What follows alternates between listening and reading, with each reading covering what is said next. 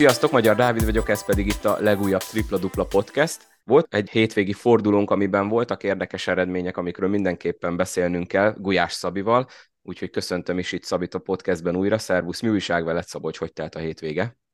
Szervusz, szia, üdvözöllek én is, illetve üdvözlöm a kedves hallgatókat is, és köszönöm újfent a megkívást, örülök, hogy úgy néz ki, hogy nem riasztottam el a, a már első szereplésemnél említett több százezer nézőt, illetve hallgatót. Minden rendben van, köszönöm szépen. Zajlik az élet itt a kosárlabdában, a labdarúgásban, kézilabdában, én pedig igyekszem minden eseményt követni. Most a kosárlabda kapcsán kerested meg máskor, Igen. máskor bármilyen sportágat vállalok, mert matchdömping volt ezen a héten is csapjunk is bele a lecsóba, mert van miről beszélni. Természetesen ne felejtsetek el feliratkozni a podcastra, ha még nem tettétek volna meg, illetve kövessetek Facebookon és Instagramon, és akkor mindig értesültök az új epizódokról. Kezdjünk akkor hozzá, nézzük ezt a Körmend Alba Fehérvár mérkőzést. Ha jól emlékszem, a múlt heti adásban is mondtuk, hogy ez egy nagyon érdekes mérkőzés lesz mindkét csapat számára. Ugye a Körmennek azért, hogy ne nagyon ragadjon be a rajtnál, nagyon fontos volt a győzelem, amit végül meg is szereztek de arról beszélünk, hogy hogy szerezték meg megint ezt a győzelmet, 86-83 utolsó pillanatos Moore triplával, de hát az alba megint egy olyan előnyt adott le, ami, szer- ami miatt szerintem a fehérvári szurkolók, hát ha van még hajuk, akkor azt tépkedik folyamatosan. Most speciál 16-tal, 17-tel vezettek a félidőbe, 16-tal és az, utolsó, az utolsó percre is egy 5 pontos előnyel mentek neki, aki nem látta az, és meg tudja nézni mondjuk a Mindigón, vagy bárhol máshol, nézze meg legalább azt az utolsó egy-másfél percet.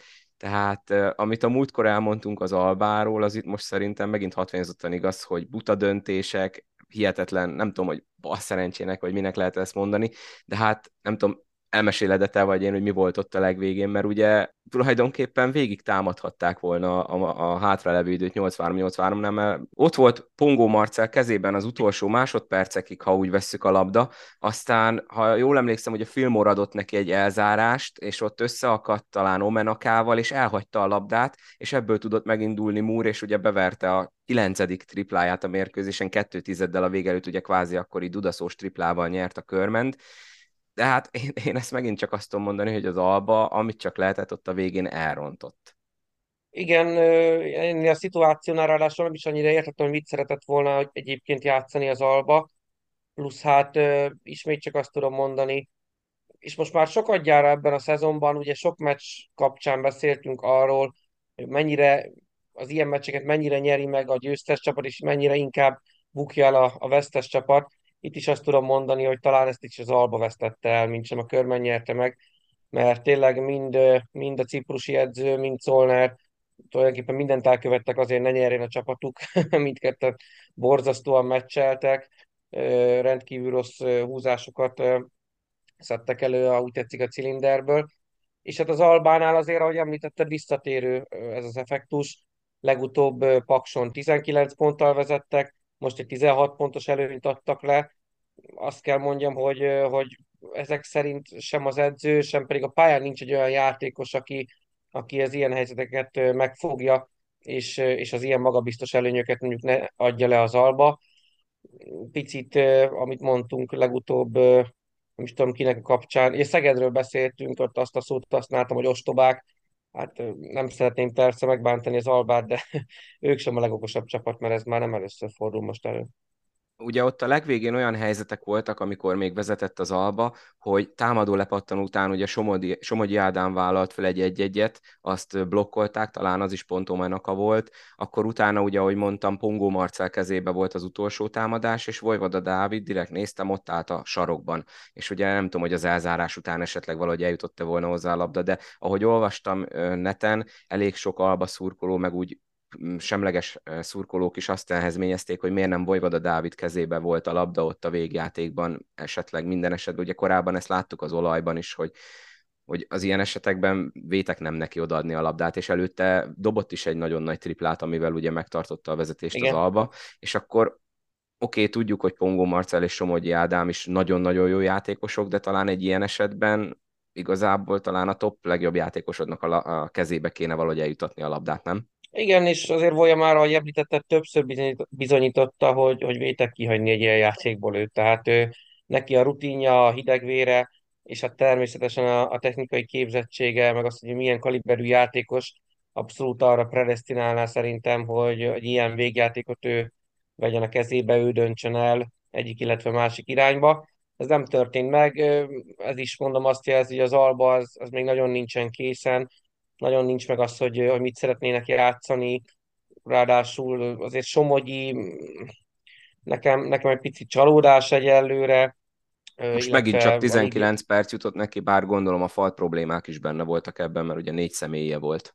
Igen, lehetséges, most olvastam, hogy írt egy kommentelő, hogy azért váltott klubot, mert nem érezte jól magát és szombathelyen, de szombathelyre meg azért ment, mert nem érezte jól magát Debrecenbe, tehát egy, reméljük, hogy most itt jól érzi magát Somogyi, minden esetre a játék percei azért nincsenek úgy meg, és a játéka is erősen akadozik, mint ahogy az egész csapaté.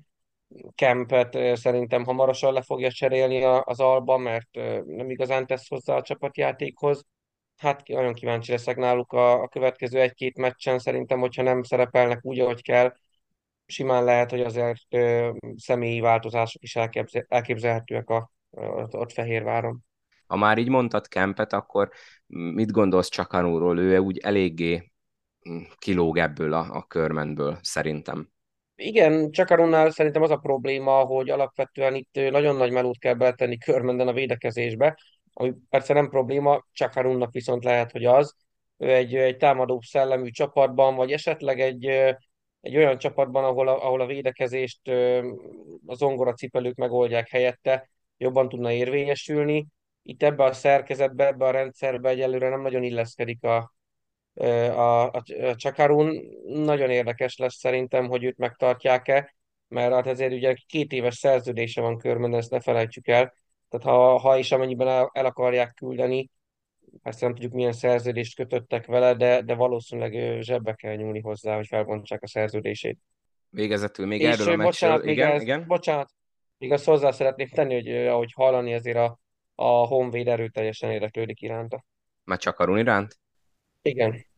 Még itt annyit akartam elmondani, hogy múltkor ugye szóvá tettem Durázi Krisztofer meg Ferenc Csabának, ugye, hogy nem jutott elég labda, hát most rám cáfoltak, vagy hát bepótolták. Ugye Fepu dobott egy 12-ből 5 mezőnyből, de azért 14 pont közte három tripla. Omenaka, szerintem őt is érdemes megemlíteni, hibátlan 7 per 7 mezőnymutatóval 14 pont, és ahogy mondtam itt a végén, nagyon nagy részese volt annak, hogy győzött a körmend, és Durázi is úgy szerzett hat pontot, hogy mind a három mezőny kísérletét értékesítette, szóval most így azért egy kicsit így megmutatták, hogy azért érdemes bennük is bízni, bár hozzáteszem, az egészet elhomályosítja Múrnak a tökéletes mérkőzése, ugye győztes tripla, kilenc dobott tripla, úgyhogy előtte, ha jól számoltam, az előző három meccsen volt összesen ennyi bedobott triplája. Nagyon extázisbe játszott. Igen, fantasztikusan játszott, mondhatnám, hogy megmentette a ciprusit mert, mert egy újabb körmenvereség esetén azért újra felerősödtek volna a távozását követelő hangok, én azt gondolom. Meg azt is gondolom, hogy hát Fepu az még mindig Fepu, még mindig a legjobbkor jön elő a, a kosaraival.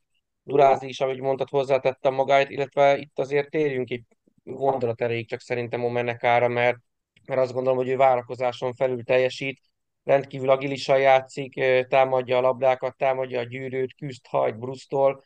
Ő egyébként szerintem egy nagyon jó igazolás volt Körmenden, és egy picit érettebb játékot is mutat, mint ahogy, mint ahogy Fehérváron vagy Debrecenben tette. Úgy néz ki, hogy ő nagyon, nagyon jót tett neki a, a környezetváltás. Igen, igen, és tényleg ez most nagyon elévületetlen érdemei voltak ebben, és hát ez nagyon fontos volt, mert ugye így most a Körmend 50%-os mérleggel várja a folytatást, az Alba ugye 3-2-vel áll, azért a Körmend, hogyha egy 1-3-ról ment volna neki itt a, az alapszakasz első felének második részének, hogy így szépen fogalmazzak, az akkor az tényleg eléggé necces lehetett volna. Egyébként, ha már szóba a ciprusit, boldog szülnapot utólag is neki, hogy a héten volt neki a születésnapja egyelőre. Nem tudom, neked van infód arról, hogy a fegyelmi tárgyalás meg volt-e már, csak hogy még így az első fordulós esetet így újra felelevenítsem? Nincs, nem tudok róla semmit őszintén szólva. Na, lehet, hogy abból De is értesse természetesen Konstantinides. Na nézzük a következő mérkőzést, ez egy tévés mérkőzés volt, hát remélem sokan láttátok, a Deac Falkóról van szó. Itt is kénytelen vagyok a végjátékot kiemelni, mert ha az előbb azt mondtuk, hogy az Alba butaságot csinált, és elkövetett mindent azért, hogy kikapjon, akkor mit mondunk a Deacra? Nem akarom ugye egy konkrét játékosra ráhúzni a vizes lepedőt, de a végén uh, Scott volt talán, Scott védekezett úgy, ahogy nem kellett volna, és uh, ugye Tybee teljesen üresen kapta meg a labdát a sarokban, mínusz egynél bedobott egy üres triplát, úgyhogy szerintem talán akkor vezetett először a Falko a mérkőzésen. Tehát nagyon nem, itt is a Deac egy 16 pontos előnyt adott le, megnyerte a Falko, mondom, azt is, aki nem látta, nézze vissza, ez szerintem mutogatni lehet bármilyen korosztályban, edzésen, hogy így ne védekezze egy alapvonali bedobást. Igen, és ráadásul sikerült azt a tájbit tök üresen hagyni, aki, aki egész mérkőzés során rendkívül veszélyesen, illetve ihletett formában játszott, és a döntőkosarat is bedobta. Mm, itt, itt azt kell mondjam, rossz májon, hogy egyik csapat sem érdemel győzelmet egyébként, egy rendkívül alacsony színvonalú mérkőzést láthattunk, annak ellenére, hogy két nagyon jó minőségű keret találkozott egymással, de nem volt jó meccs. De hát Tybee jelentette a különbséget abszolút, illetve azért szeretném megemlíteni Potot a, a, a szombathely részéről, aki, aki szép csendben, de nagyon fontos kosarakat szerez, és, és védekezésben is nagyon nagy melót tesz bele.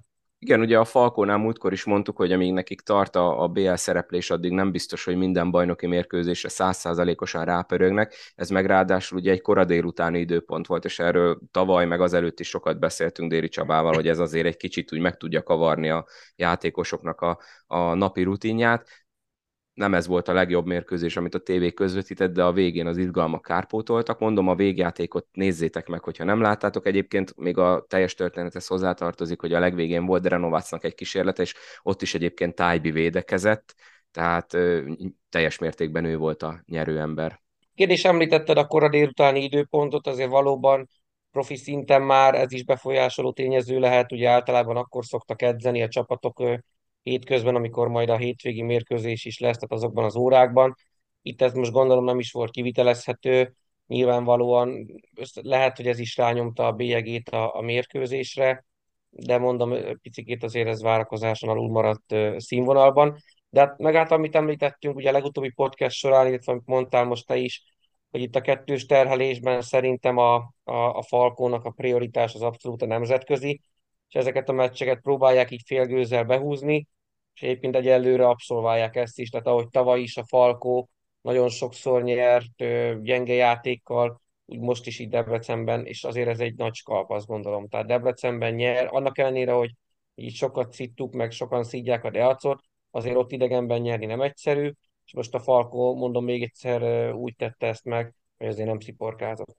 Igen, és hát a 4-1-es mérleget nem kell magyarázni, ott vannak a, az élmezőnyben, és ez mindenképp egy nagyon jó dolog az ő számukra, mert amíg ugye tart a kettős terhelés, nyilván nem kéne hátrányt veszedni, és lesz most ugye egy nagy rangadó, hogy kicsit előre szaladjak, nem sokára jön a, a, a falkó olaj, de erről majd nyilván beszélünk egy picit később. Nem tudom, a Deacról mit tudunk elmondani, mert a tavalyi kiábrándító szezon után most is egy-hárommal állnak, eléggé megint úgy néz ki, hogy beragadtak a rajtnál, és az a baj, hogy, hogy ez az 1-3, ez úgy 1-3, hogy még csak nem is nagyon látjuk a játékba, hogy esetleg mondjuk ennek máshogy kéne kinéznie. Tehát eléggé olyan nem, nem bizalomgerjesztő, amit egyelőre láthatnak a debreceni szurkolók, én szerintem. Valóban nem, nem látszik a fény az alagút végén, de még csak nem is pislákol, hogy így mondjam. Uh, illetve amit legutóbb említettünk az előző podcast során, hogy, hogy ez a Deac tulajdonképpen évről évre egyre rosszabb, úgyhogy évről évre egyre jobb lehetőségekkel bírnak, ami mondjuk az anyagiakat illeti. Itt is minden adott lenne tényleg ahhoz, hogy egy, egy top csapat legyen a Debrecenből. Nem tudom, hogy mi hiányzik, illetve miért nem sikerül ezt megugrani.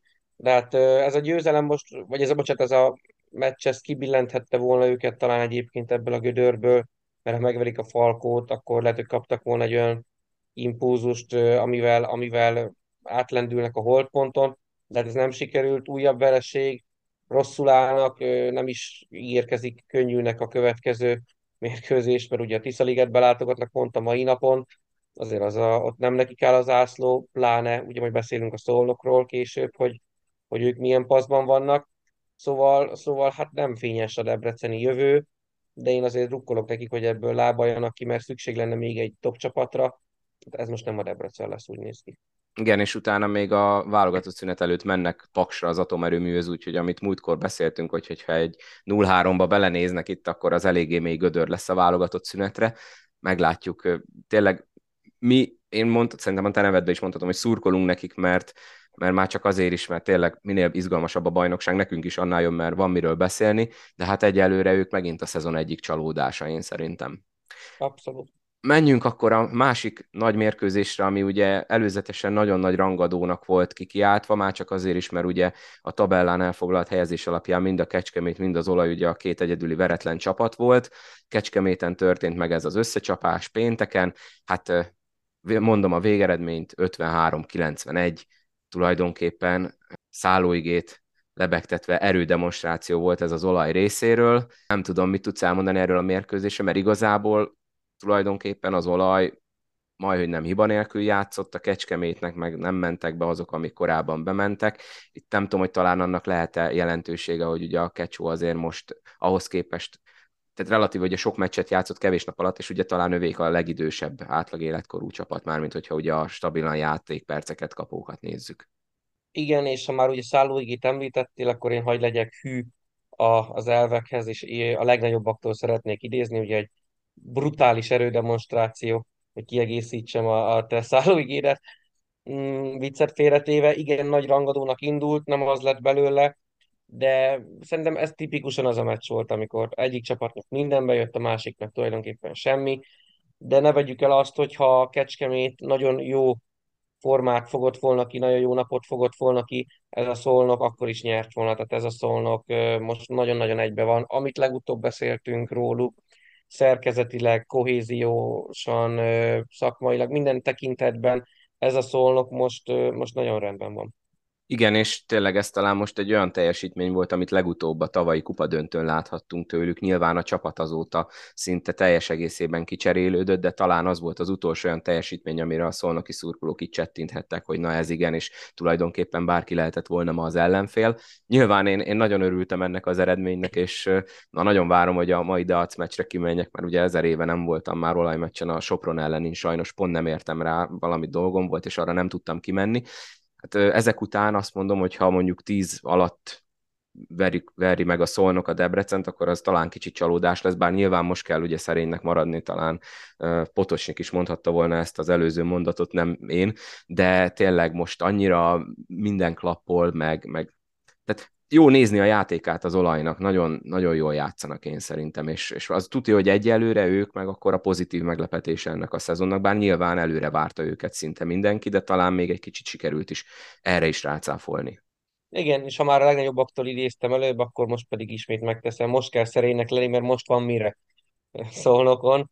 Én azt gondolom, hogy mondjuk ismerve Potosnyik személyét nem fenyeget az a veszély, nem fenyegeti az a veszély az olajt, hogy itt elszálljon bárki magától én egy magabiztos győzelmet várok tőlük a mai napon a Debrecen ellen. Még azért egy gondolat erejéig szerintem térjünk ki egyébként a Kecskemétre, mert ők azért eddig tényleg fantasztikusan játszottak. Ahogy említetted, nekik azért nem, nincs fiatal csapatuk, és most azért beleszaladtak ők is egy héten belül három meccsbe.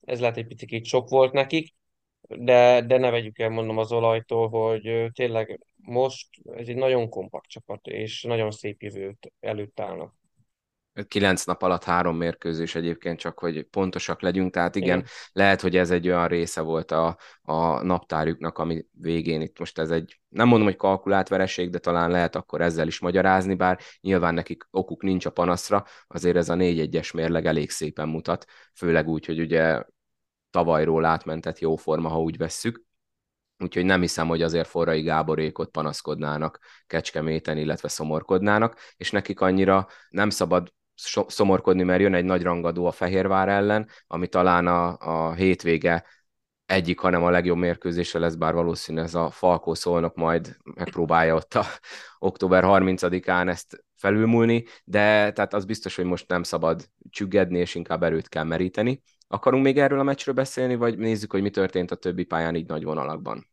Csak annyit, hogy szerintem Kecskeméten tényleg nincs okuk arra, hogy most a kardjukba dőljenek, mert, mert tényleg remekül állnak. A többi mérkőzésről ne haragudjanak meg az ottani szurkolók, de csak röviden szeretnénk beszélni. Volt egy Nyíregyháza atommérkőzés, kettő ponttal nyert a, a Paks, a, Nyíregyháza továbbra is nyeretlen ezzel egyedüliként a 14-es mezőnyben, de most nagyon közel álltak hozzá, a Paks pedig örülhet, mert egy fontos idegenbeli győzelmet tudott szerezni. Nem tudom, a Nyíregyháza nem akarom őket temetni, de nekik is most egy oroszlány idegenbeli mérkőzés van hátra. Hát én azt mondom, hogy arra van nagyobb esély, hogy nyeretlenül mennek bele a válogatott szünetbe, mint inkább, hogy nem.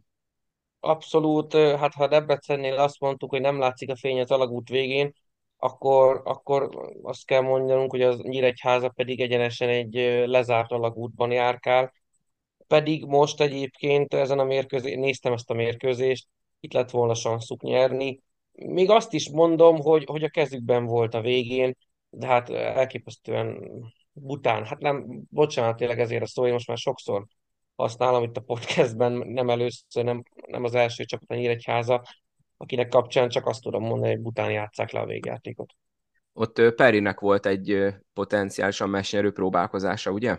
Igen, bár egyébként rá ugye nem szabad a vizes lepedőt húzni, mert ő az egyetlen, aki értékelhető teljesítményű mérkőzésről mérkőzésre Nyíregyháza színeiben. Szerintem az lenne a meglepetése ezt a szezont végig a nyírségben tölteni. Meg hát azért említsük meg, hogy a Nyíregyházában írd és mond összesen kettő magyar pont született, míg, míg Pakson több mint 40. Tehát azért itt a magyar pontokat nézve is a, brutális a különbség a Nyíregyháza és a Paks között, meg brutális a különbség a Nyíregyháza és az összes többi csapat között.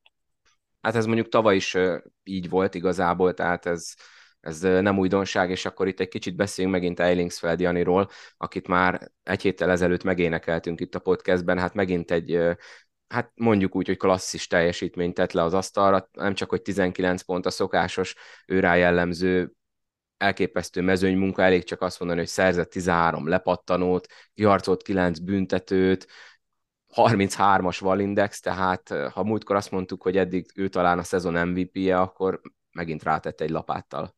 És szerintem Igen, eddig Joyce... nagyban neki köszönhető, hogy a, az Atom az ugye pozitív mérleggel áll. Igen, hát kihúzta már párszor abból a bizonyosból a paksot, de hát tényleg Jones elnyűhetetlen. Tehát én nálam a Grandmaster szinteken mozog és Kovács Ákos is a múltkori kisebb kis kiingás után most megint 16 ponttal jelentkezett, tehát ő is egy előre, mint ilyen reneszánszát élni ebben a szezonban. Én csak azt mondom, hogy ne fulladjanak ki, mert a, mondom, egy jó paksra is mindig szükség van, és ugye Eilingsfeld Janinak meg tényleg ez a komoly sérülés után, hogy így tud visszatérni, ez már csak históri szempontjából is tök jó lenne, hogyha így maradna a szezon végéig. Zalaegerszeg. Meg, meg örömteli az, hogy amit említettem előbb, tehát a paksot tulajdonképpen egyelőre a magyar játékosok húzzák. Tehát most a 71 pontjukból, ha jól számolom, 41-et ö, magyar játékosok szereztek, és a maradék 30 pontot torgoskodták össze a légiósok. Igen, ez általában fordítva szokott lenni, szóval tök jó ezt így látni.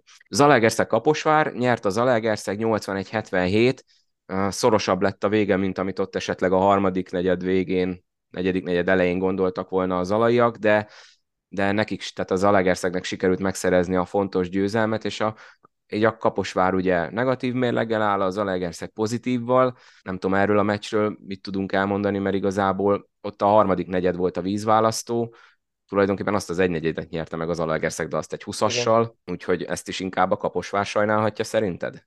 Említetted a mondandódban, hogy szorosabb lett a vége, mint ahogy az Alagerszegiek gondolták ott a harmadik negyed végén de hát azért azt ne felejtsük el, hogy, hogy a Kaposvár előtte végigvezetett, és tényleg, ahogy említetted, csak ezt a negyedet nyerte az ETE, igaz 20-szal, meg hát látva a végjátékot, meg egyébként az, az utolsó negyedet, pláne semlegesként kimerem jelenteni, hogy nagyon erősen lejtett a hazai pálya. Én azt gondolom, hogy itt minden egyes ítélet az Alagerszek érdekeit szolgálta. Én nem mondom, hogy tudatosan persze félreértés ne essék, de, de szerintem a kaposváriak joggal mutogatnak most egy picit a játékvezetőre, annak ellenére nyilván egy ilyen teljes negyedes blackout, tehát egy mínusz, mínusz 20 pontos harmadik negyed nem fér bele tőlük, de, de voltak olyan mérkőzés befolyásoló ítéletek a végén a játékvezetőktől, amelyek hát nem kedveztek a, a somogyiaknak. Félve kérdezem, hogy arra gondolsz, amikor a végén egy nyilvánvaló taktikai faltra szándékost fújtak. Többek között arra, igen. Tervezem, hogy csinálok egy podcastet, hogy mire kell idén figyelni, ugye játékvezetők minden évben megkapnak egy ilyen kis kivonatot, hogy mi az, amire idén ugye komolyabb figyelmet kell fektetni, majd akkor ezt is megkérdezem, mert hát nyilván ott az utolsó másodpercekben minden falt szándékos, de hát ugye ott az a lényeg, hogy, hogy ugye szoros végjátékban megpróbáljanak ugye vagy labdát szerezni, vagy ugye büntetővonal és utána. Tehát érdekes, érdekes döntés volt, hát meglátjuk, hogy melyik csapat mit tud ebből profitálni, mert a Kaposvár is azért a kiábrándító oroszlányi vendégszereplés után most azért jóval szebb képét mutatta. Igen, abszolút összekapták magukat, ugye szombathelyen brillíroztak, utána jött egy, egy hideg zuhany, de most újra, most újra jobbik arcát mutatta a, a, a Kométa Kaposvár Hát Zalaegerszeg, én azt gondolom továbbra is egyébként bizakodóak lehetnek a szurkolók. Tehát ahogy legutóbb említettem, ugye viccesen, hogy előre mennek, nem hátra, de ezt továbbra is tartom, hogy most, most jól nyúltak bele a légiósokba, van koncepció, jó az edző, jó a koordinálása, mögötte ugye Bence Tamás ott dolgozik. Tehát összességében szerintem tök kompakt, mint klub most az Alagerszeg, kicsit tisztultak ott a viszonyok, és, és Rakicevicet külön megemlíteném, aki nem feltétlen dobja mindig a legtöbb pontot az Alagerszegbe, de ha most meg kéne neveznem, hogy szerintem ki az a legjobb légiósa, akkor én mindenképpen őt mondanám, de összességében a többiek is azért oda teszik mind a pontokat, mind a védekezést, jönnek melléjük a magyarok, Keller abszolút, illetve Zsíros is mutat életjeleket, és ne felejtsük el még Polstert sem. Szerintem ez, ez az ete most jól néz ki annál mindenképpen jobban, mint ahogy a, az elmúlt években szerepeltek. Sopron oroszlány, nagyon maga biztos Soproni siker tulajdonképpen végigvezetve húzták be ezt a mérkőzést a hazaiak. Szerintem itt a nem is olyan túl sokat tudok erről a mérkőzésről mondani. Az Ose örülhet, mert Kelloway visszatért. Ugye ő volt az, akinek a sérülése után belenéztek nagyon csúnya két zakóba az oroszlányiak, de hát nem tudom, szerintem ugye ez nem meglepő, Sopron otthon mindenki ellen esélyes, nem csak az oroszlány, hanem akár a sokkal komolyabb célokat kitűző csapatok ellen. Tulajdonképpen jött a papírforma, mondhatjuk azt. Abszolút, még talán picit szorosabb is lett, mint vártam. Én ezt az oroszlány továbbra is azt gondolom, hogy, hogy alsóház lesz nekik idén, de, de ahogy mint a legutóbb említettem, ez nekik jót jelent, ha én temetem őket, mert mindig rám cáfolnak de, de nem tűnik jónak ez a keret. Kelloway visszatért ugyan, de hát azért nem, nem brillírozott. Dimitri Javics volt az egyetlen, akit ki lehet emelni most ezen a meccsen az oséból. Senki nem nőtt igazság szerint föl hozzá. Meg hát tényleg Sopronban nyerni idén az nem egy egyszerű történet és, és ez kisebb csoda lett volna, ha pont az oroszlánynak sikerült. Sikerült viszont az első győzelmét megszerezni a Szegednek, 77-67-re tudták legyőzni a Honvédot. Itt én azt tudom elmondani, amit a Honvédról legutóbb is beszéltünk, hogy végig ott voltak megint, de amikor kellett volna, akkor nem sikerült átvenni akár a vezetést, vagy ugye meglógni egy kicsit. A negyedik negyed legelején még tudott vezetni, azt hiszem egy ponttal a, a fővárosi alakulat, de aztán ugye a végére nyílt ki az olló, de megint azt lehet mondani, hogy újonc létére egy légióssal a Honvéd tisztesen helytált. A Szeged meg szerintem csak annak örülhet, hogy meglett az első győzelem. A játék azért az nem tűnt annyira jónak, tökéletesnek. Igen, úgy. a Honvéd továbbra is játsza a szimpatikus vesztes szerepét, de gondolom azt látják a vezetők is, hogy eredményesség szempontjából ez, ez a modell ez nem fenntartható, hiányzik a minősége a Honvédból, azt mondom, hogy csak egy légióssal több lett volna, ezt a meccset már lehet, hogy ezt is, ezt a meccset is behúzták volna, mert azért ez ráhúzható szerintem az Alagerszeg elleni találkozójukra is, vagy esetleg a Paks elleni találkozójukra is, tehát ott vannak, meccsben vannak, ahogy mondtad, de, de a végén azért kijön a quality. A Szeged pedig valóban, ha nem is sziporkázó játékkal, de behúzta, náluk most ez volt a legfontosabb, hogy végre meglegyen az első győzelmük, a hőn áhított első győzelmük, hiszen már azért kétszer is közel jártak hozzá. Ahogy legutóbb is említettem, a, a Szegednek még azért lesznek győzelmei, most ö, simán állhatnának egyébként három győzelemmel, egyelőre még csak egy van nekik, és bár most a játék nem volt annyira biztató, de kiindulva az Alagerszegi, illetve a Fehérvári játékokból, játékokból, játékukból szerintem, szerintem el, fognak ők, el fogják kerülni az alsóházat gyorsan végezetül, hogy mi vár ránk az elkövetkező egy hétben. Lesz ugye egy teljes forduló, meg a már beharangozott Szolnok Deac korábbi fordulóból bepótolt mérkőzés. Én azt mondom, nyilván ugye Fehérvár, Kecskemét és Falkó Szolnok, ami a, a két ilyen kiemelkedő mérkőzés lehet, de azért lesz ott nekünk egy Zete Sopron, ami valószínűleg igencsak pikáns mérkőzés lesz. Te melyiket várod a legjobban, Szabi, és akkor ezzel szerintem be is fejezzük. Meg a izgalmas mérkőzés, valóban az az Etesopron is pikáns, de hát nem lehet pikánsabb, mint, mint mondjuk a Alba, Kecskemét, ugye Forrai Gábor személye miatt is, meg, meg összességben a tabella, tabellánál foglalt helyezések alapján is, azért nagyon jó mérkőzésnek ígérkezik. Tervezem is, hogy elmegyek arra egyébként Fehérvára, viszont, viszont vasárnap pedig mindenképpen útra kelek, és megyek szombathelyre a, a Falkó olajra. Nem tudom kivel és hogyan, de, de mindenképpen ott szeretnék lenni. Slágermeccs, abszolút a fordulós. Talán az egész ősz slágermeccse lesz most ez a, ez a Falkó olaj. Na legalább akkor majd első kézből kapunk infókat a jövő heti adásban, hogy milyen volt az a mérkőzés. Tényleg, aki teheti, az mindenképp nézze meg ezeket az említett mérkőzéseket, mert biztos izgalmasak lesznek. Aztán meg ugye jó sokáig, majdnem három hétig megint nem látunk bajnoki mérkőzéseket a válogatott szünet miatt. Ez ugye tavaly is mindig kérdés volt. Szerinted egy ekkora szünet így a, a szezon közben? Nem tudom, ugye most már te, mint UEFA B licences edző, mesteredző, mi a véleményed erről? Mert ugye a Csabáit tavaly többször is meghallgathattuk erről, hogy mi értelme, hogy szerintem nincs sok értelme akkor a szüneteket beiktatni. Hát most is lesz. Hát én edzőként egyébként preferálom, azért ö, ilyenkor van idő rendezni a sorokat. Ez nyilván attól is függ, hogy a csapatom hol áll, illetve milyen formát mutat. Azért például egy Debrecenre vagy egy Nyíregyházára biztosan ráfér majd ez a kis válogatott szünet. Akár még személyi váltásokat is szoktak ilyenkor ugye eszközölni a klubok. Én összességében azért nem tartom annyira rossznak.